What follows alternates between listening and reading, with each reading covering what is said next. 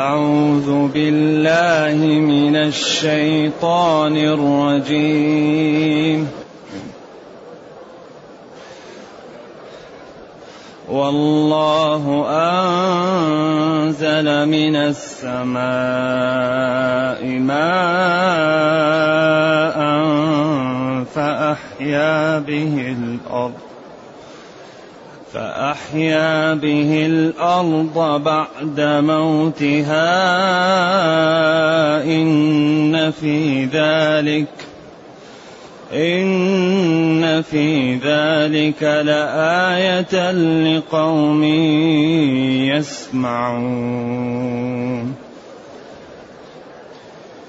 وإن لكم في الأنعام لعبرةً نسقيكم مما في بطونه من بين فرث ودم لبنا لبنا خالصا سائغا للشاربين.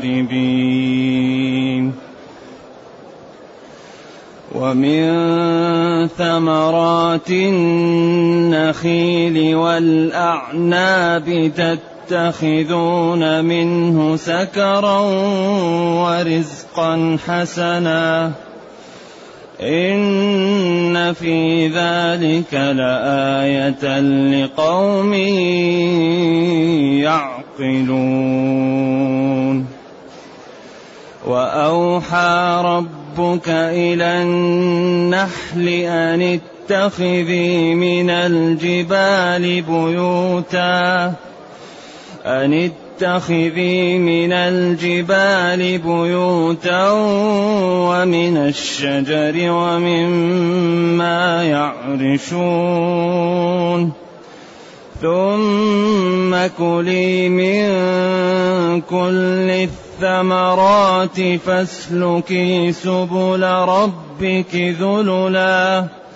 يخرج من بطونها شراب مختلف ألوانه. شراب مختلف ألوانه فيه شفاء للناس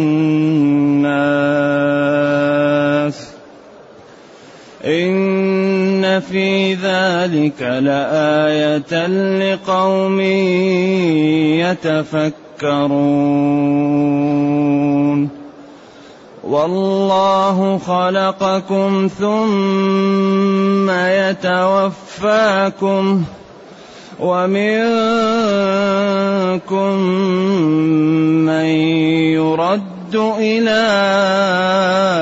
ارذل العمر ومنكم من يرد إلى أرذل العمر لكي لا يعلم بعد علم شيئا. إن الله عليم قدير.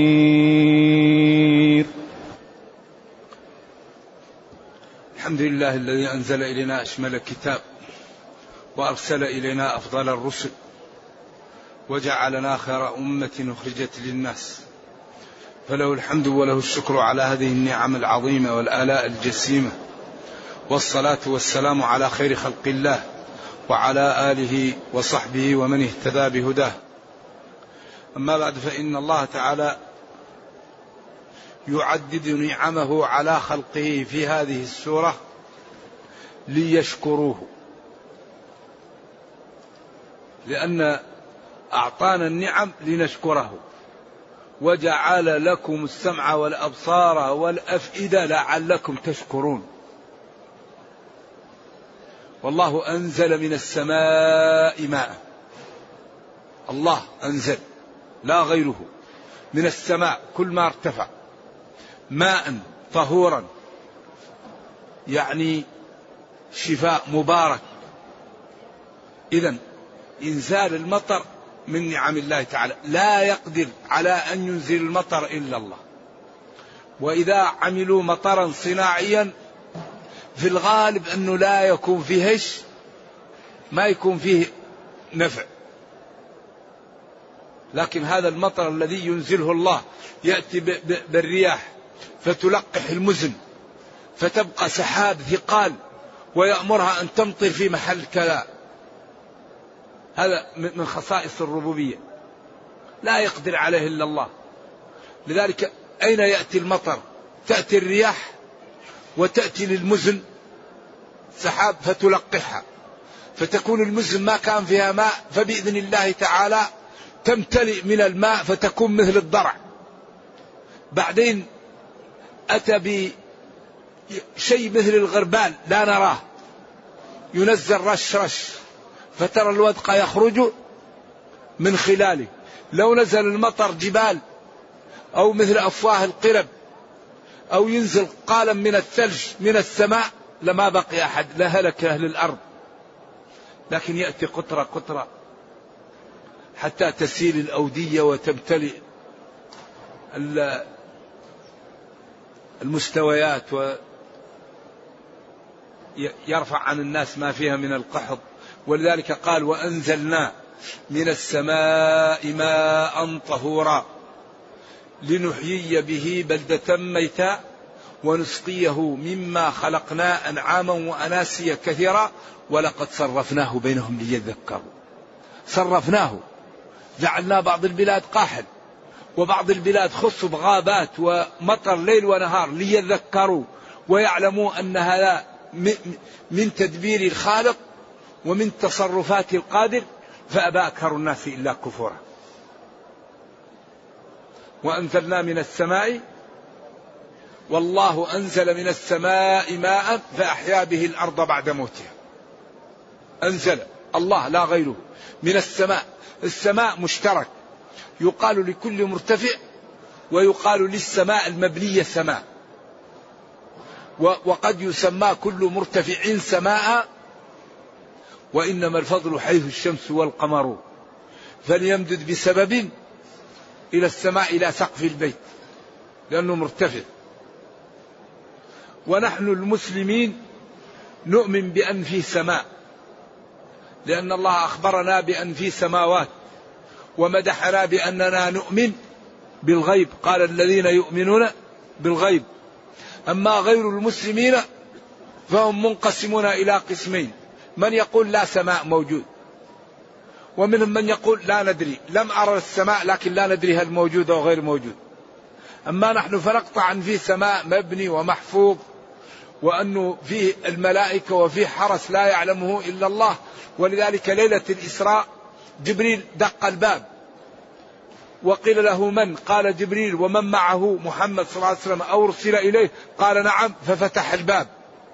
وقال وبنينا فوقكم سبعا شدادا بين الأرض والسماء خمسمائة سنة وبين السماء سمكها خمسمائة سنة وبين السماء والسماء مسافة خمسمائة سنة. لا ندري هل على الضوء على الطائرة على الجمل ما نعرف. مسافة بعيدة. فالمراصد الموجودة والمراكب لم تجد لم ترى السماء والعلم الموجود مبني على الظاهر. يعلمون ظاهرا من الحياة الدنيا. ما يحلل لأجزاء أو ما يرى بالمجهر. أما نحن فما أخبرنا به آه، ربنا أو نبينا صلى الله عليه وسلم نؤمن به. فأمور لم نرها نؤمن بها أكثر مما رأينا. عذاب القبر ونعيم القبر والجنة والنار والحساب والجان والشياطين والملائكة كل هذا لم نره. ولكن نؤمن به مثل إيماننا بما نشاهد. الحمد لله. أنزل من السماء ماء لا غيره. لذلك المسلمون من أخطر ما, ما يعوق عنهم المطر المخالفة. من أكثر ما يمنع عدم الإجابة أن الإنسان لا ينتبه من طعامه. يكون الطعام غير حلال. ولذلك من أكبر أسباب الدعاء توخي الإنسان للحلال. أطم مطعمك تستجب دعوتك. إن الرجل لا يطيل الشعث أغبر يا رب يا رب وملبسه حرام ومأكله حرام وغذي بالحرام فأنا يستجاب لذلك فأنا يستجاب له. إن الحبارى والجعد الجعران يتضرران من ظلم ابن آدم ولولا البهائم لم يرزقوا. فكل مشكلة وراها معصية.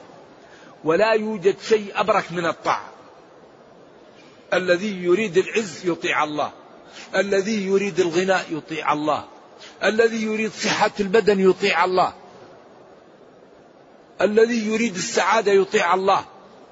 ما فيه أبرك من طاعة الله. ولذلك ربنا قال ومن يتق الله يجعل له إيش؟ قال ابن إسحاق منفذا من كل ضيق. الذي يتقي الله لا لا, لا يكون عليه ضيق. أي مشكلة تأتيه الله يفرج عنه. إن تتقوا الله يجعل لكم فرقانا نور تفرقون به بين الحلال والحرام. ويغفر لكم ذنوبكم. ويكفر عنكم سيئاتكم. والله الفضل العظيم فلا يوجد مثل التقى.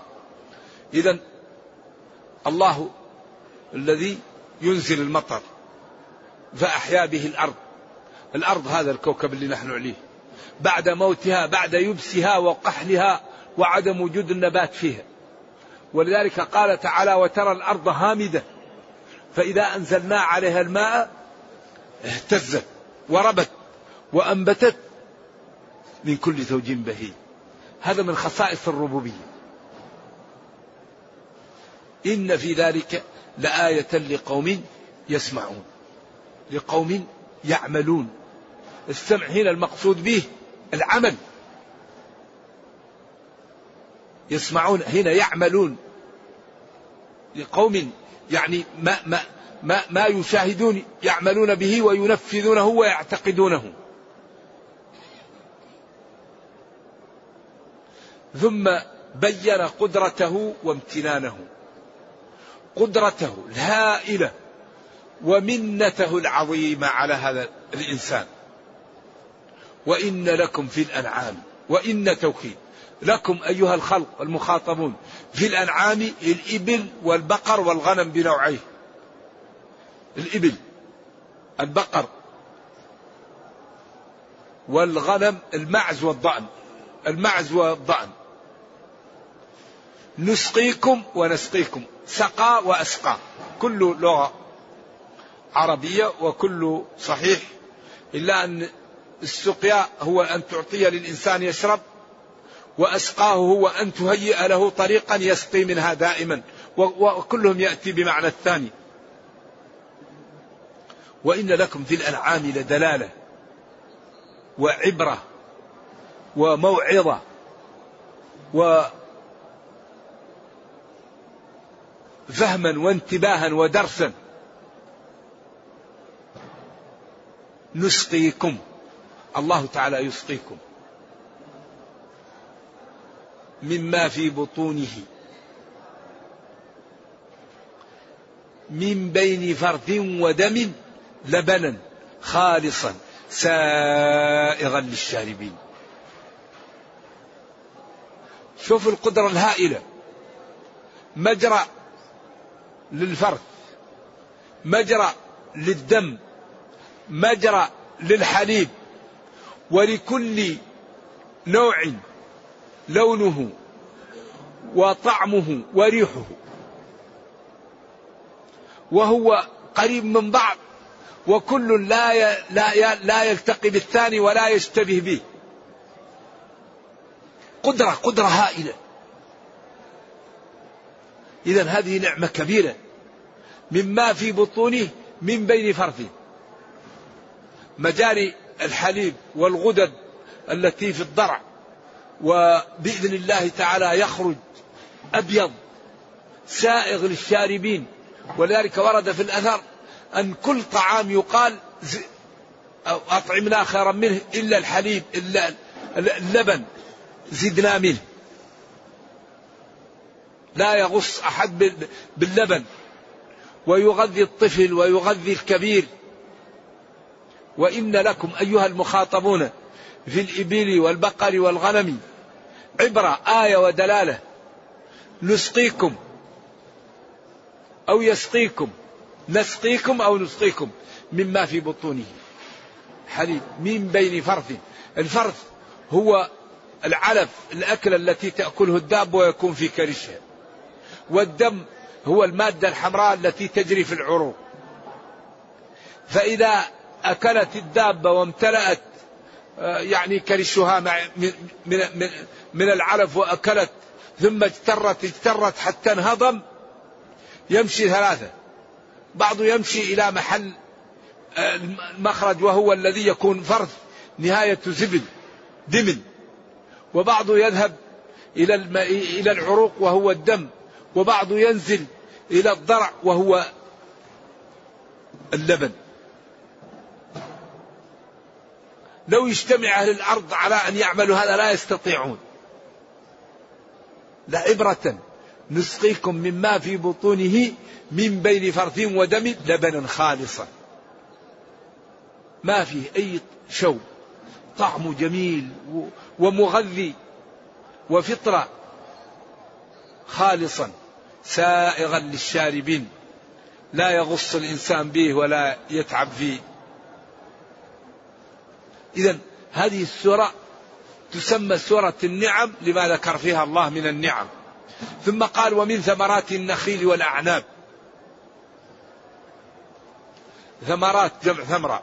النخيل هذا الشجر الذي ينقسم إلى سكرية وعجوة أسماء كله يسمى نخيل. والعنب وأقسامه تتخذون تستعملون منه سكرا. السكر فيه للعلماء ثلاثة أقوال. قول أن السكر هو الخمر وما يسكر وهذا قول الجمهور. القول الثاني أن السكر هو الخل. القول الثالث أن السكر هو الطعم ما يطعم. أعم من السكر ومن الخل. ورزقا حسنا. العنب والتمر والزبيب. هنا وقفة مع الخمر. لأن هل الخمر أحلت وحرمت؟ أو هذا إخبار عنها ولم يكن فيها تحليل؟ وإنما نفر منها ونفر منها ونفر منها ثم حرمت فيكون إباحتها بالبراءة الأصلية وهذا لا يكون نسخا. أو أن الآيات التي جاءت فيها دلت على إباحتها فيكون رفعها نسخا. قولان للعلماء. لكن هنا النقطة التي ينبغي أن ننبه عليها. ما كان في قلوب العرب إبان نزول القرآن من محبة الخمر.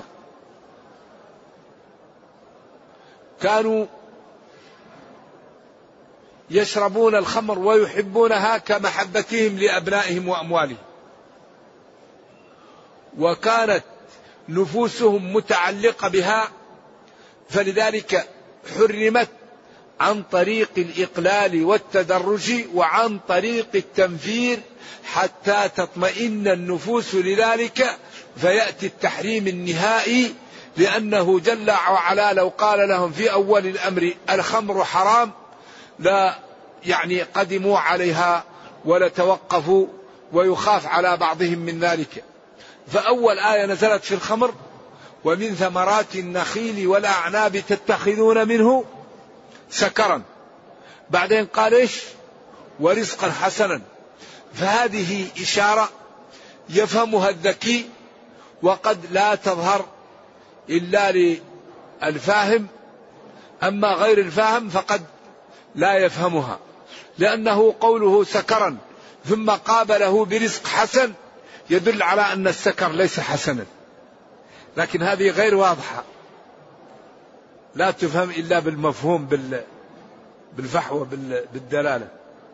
إذا قال ومن ثمرات النخيل والأعناب تتخذون منه سكرا. طيب إيش؟ ورزقا حسنا إذا السكر ما هو رزق حسن. ما هو حسن. انتبهوا. هذه الآية الأولى. الآية الثانية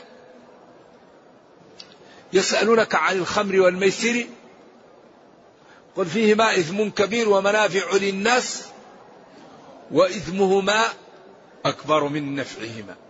هذه أكبر شوية. إثمهما أكبر من نفعهما. لذلك قال عمر اللهم بين لنا في الخمر. اللهم بين لنا في الخمر. أصبح هذا واضح. ما دام إثمها أكبر من نفعها العاقل ما لا يفعل؟ يبتعد. طيب جاءت الآية الثالثة. يا أيها الذين آمنوا لا تقربوا الصلاة وأنتم سكارى. صار لا يمكن واحد يشرب الخمر إلا بعد العشاء أو بعد الفجر. لأنه إذا شربها في غير الوقتين قد تأتي الصلاة وهو إيش؟ ثمل فيخلط. لذلك قبل أن ينزل تحريمها كان علي عنده رضي الله عنه وعن جميع الصحابة شارفان يعني ناقتين كبيرتين وكان يريد أن يأتي بهما بعشب يبيع للقيد ليعمل به دعوة الوليمة على فاطمة رضي الله عنها في المدينة. وكان حال المسلمين في ذلك الوقت صعب. فجلس حمزة مع شرب زملاء في في في مجلس وشرب وأخذ الناقتين وعقرهما وبقر بطونهما وأخذ من أكبادهما وسنامهما. فجاء علي يبكي وجاء للنبي صلى الله عليه وسلم وقال له ما رأيتك اليوم؟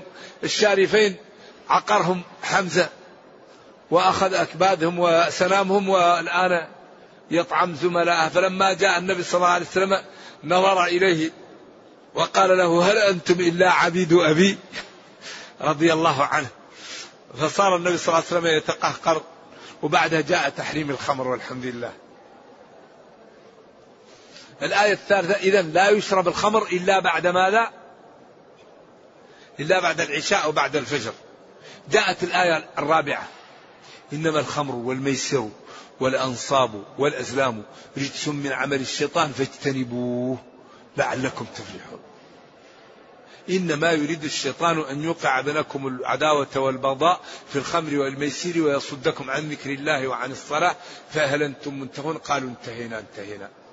وهنا ينبغي لطالب العلم أن يتعود على فعل الخير يقرأ يوم صفحة وبكرة صفحتين وثلاث صفحات يصلي ليلة ركعتين وبعضها أربعة وستة حتى يتعود. وإذا كان عنده عادة غير طيبة يتركها شيئا فشيئا حتى يترك. إذا كان قلبه متعلق ببعض الأمور التي لا تجوز يتركها حتى ينتهي منها.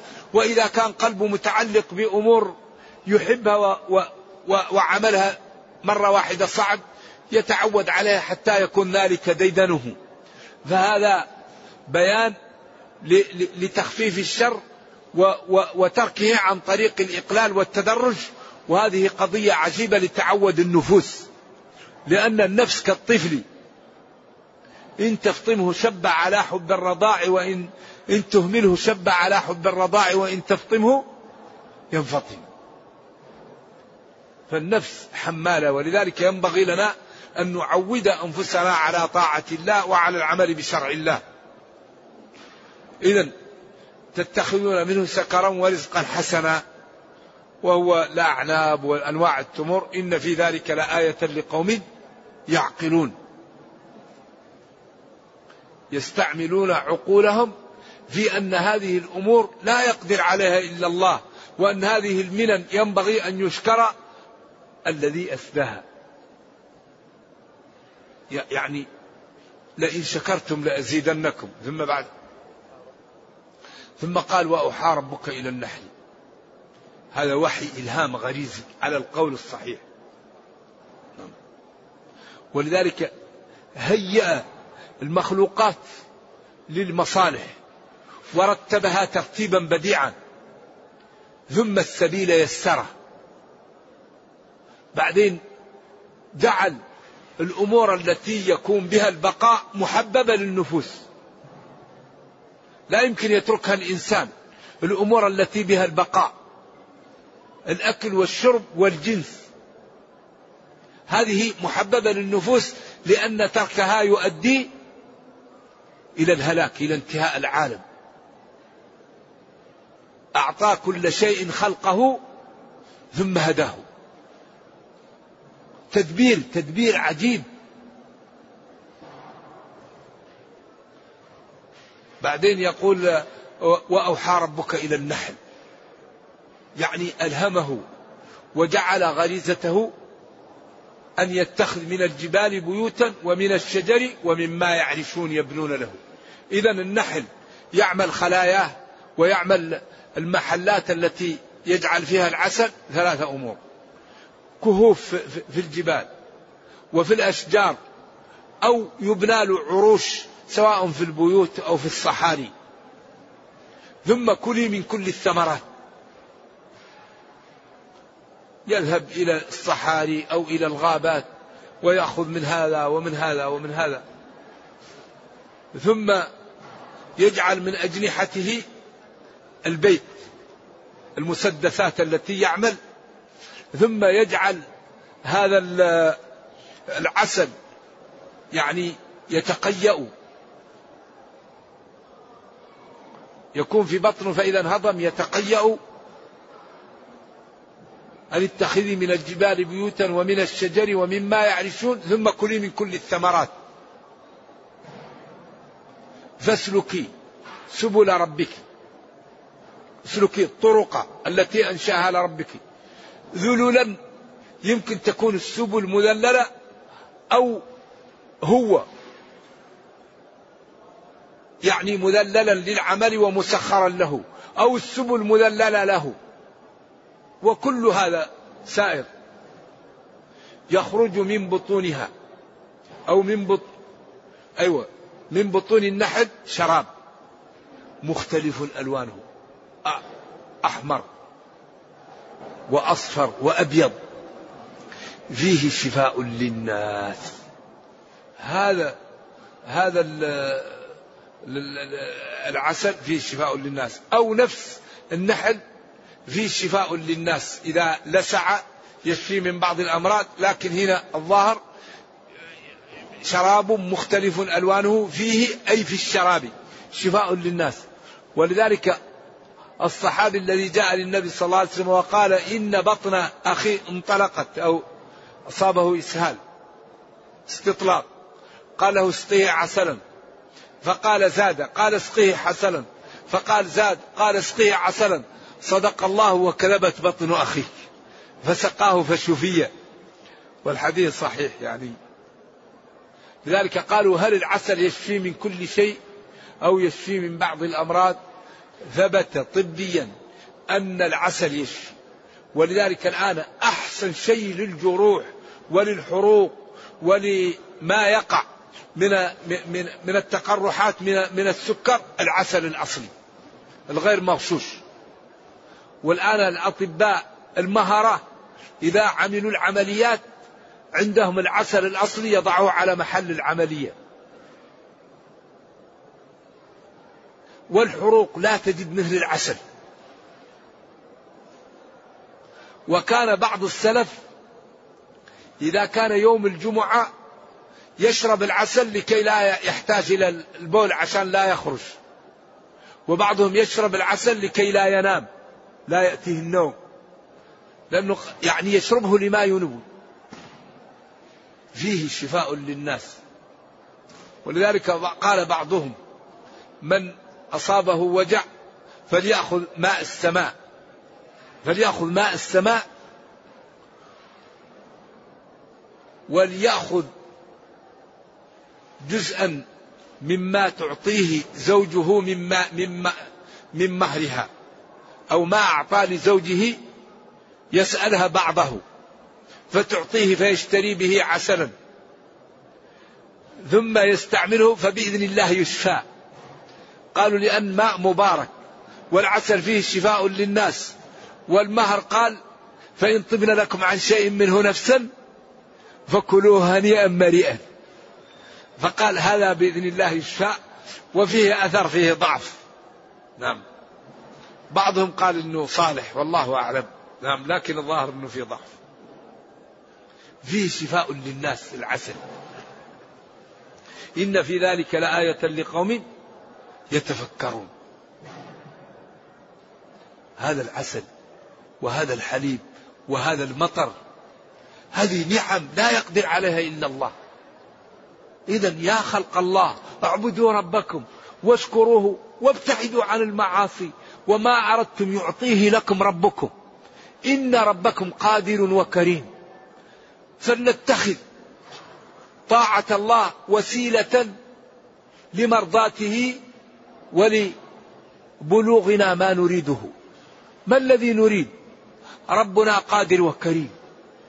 فلنطع ربنا وما أردناه أعطاه لنا. لا بد أن, أن نرغم أنفسنا على طاعة ربنا. إن أردنا النجاة يوم القيامة وإن, وإن أردنا السعادة في الدنيا. هذه سورة النعم. ما لا عدد الله علينا فيها من النعم؟ ألا نشكره؟ ألا نطيع؟ إذا الحل أن نلتزم. هذه الدنيا لا حل لها. ولا مخرج منها إلا الاستقامة. مشكلة. إذا لم يتنبه الإنسان بعدين كل شيء موضح. ثم بين وخوف. هذه النعم وهذه القدرة وراها محاسبة. وراها جزاء. وراها أجرة للعمل. كل إنسان يأخذ أجره. ما في واحد إلا يأخذ أجره. أبدا. والله خلقكم. لا غيره. ثم يتوفاكم. يميتكم. ومنكم من يرد إلى أرذل العمر يفهم منه أنه يتوفاكم قبل الوصول إلى هذه المرحلة. وأرذل العمر أعاذنا الله وإياكم منه. هو أن يكون الإنسان لا يستفيد من عمره. أيوة. لا يمكن أن يعبد الله لا يمكن أن يستغفر لا يمكن أن يقوم بحاجاته. يكون من حوله يفرح بذهابه. ولذلك آه يعني هذه الدنيا مشكلة. حميد بن ثور الهلالي في ميميته يقول أرى بصري قد رابني بعد حدة. وحسبك داء أن تصح وتسلما يكفيك من المرض الصحة والسلامة لأنهما يوصلانك إلى مرحلة الهرم. ومرحلة الهرم لا علاج لها. قال ثم جعل من بعد قوة ضعفا إيه؟ وشيبة. لا علاج للهرم أبدا. مرحلة إذا وصلها الجسم خلاص لا يقبل. ولذلك قال وحسبك داء أن تصح وتسلم. يكفيك من المرض الصحة والسلامة لأنهما يذهبان بك إلى مرحلة الهرم وهذه داء لا, لا صحة بعده. خلقكم من ضعف ثم جعل من بعد ضعف قوة ثم جعل من بعد قوة ضعفا. واختلفوا في أرذل العمر فبعضهم قال خمس وسبعون. وبعضهم قال ثمانون والذي أشار له الشاعر إن الثمانين وبلغتها قد أحوجت سمعي إلى ترجمان وقيل تسعون وقيل يختلف من, من إنسان إلى إنسان وبلد إلى بلد فبعض الناس تكون بنيته قوية وبعضهم يصل إلى فوق المية وهو متماسك ويمشي وبعضهم إذا زاد على الستين يكون ضعيف وبعضهم تصيب الشيخوخة المبكرة. كما بعض الناس يكون شاب ولكنه مثل الشيخ ضعيف. وهذه يعني أمور يقدرها الله. فلذلك ومنكم من يرد إلى أرض العمر لكي لا يعلم بعد علم شيئا. بعد أن كان يعلم لا يعلم. أو يضعف حفظه ويضعف فهمه ويضعف عقله فيغضب ممن لا ما لا يغضب وينسى تبقى القرآن والعلوم تتفلت من صدره. إن الله عليم. لا تخفى عليه خافية. قدير ما أراده أنشأه. ولذلك ينبغي لنا أن نجتهد. في أن نترك الحرام. ولا نتخلف عن الواجب ما استطعنا. هذا إذا عملناه ضمن لنا ربنا أمرين. أقول ينبغي لنا ننتبه من أمرين. الأمر الأول نتجنب الحرام. لأن كل الحرام نتجنبه. الأمر الثاني الواجب نفعل منه ما استطعنا. والله يضمن لنا أمرين. يصلح لنا دنيانا وأخرانا وأي شيء أعظم من أن تصلح للعبد دنياه وأخراه لكن حذاري حذاري من المعاصي. المعاصي هي التي تأكل الحسنات. ولذلك الذي يكف عن الحرام يأتي رصيده يوم القيامة كبير. لأن كل صلاة تبقى له. كل صوم كل استغفار كل صدقة كل تعامل طيب. فيأتي رصيده يوم القيامة كبير. أما الذي يغش ويكذب ويظلم هذا هو المفلس يوم القيامة. فلنحذر أن نكون من المفلسين. ولنرشد في حسناتنا كما نرشد في الكهرباء والماء وفي الإنفاق. نحن نقول ينبغي أن نرشد في الإنفاق وفي الكهرباء وفي الماء كما نرشد في حسناتنا. لا نعطيها لمن لا نحب لا نضيع حسناتنا. إذا الله أكرمنا بحسنة نحافظ عليها. نمسك هذا. نمسك هذا. نمسك هذا. موارد العلم نستعملها في شكر الله. وما أردناه أعطاه لنا ربنا. نرجو الله جل وعلا أن يرينا الحق حقا ويرزقنا اتباعه وأن يرينا الباطل باطلا ويرزقنا اجتنابه وأن لا يجعل الأمر ملتبسا علينا فنضل. اللهم أصلح لنا ديننا الذي هو عصمة أمرنا وأصلح لنا دنيانا التي فيها معاشنا وأصلح لنا آخرتنا التي إليها معادنا واجعل الحياة زيادة لنا في كل خير والموت راحة لنا من كل شر. اللهم ربنا آتنا في الدنيا حسنة وفي الآخرة حسنة وقنا عذاب النار. سبحان ربك رب العزة عما يصفون وسلام على المرسلين والحمد لله رب العالمين والسلام عليكم ورحمة الله وبركاته.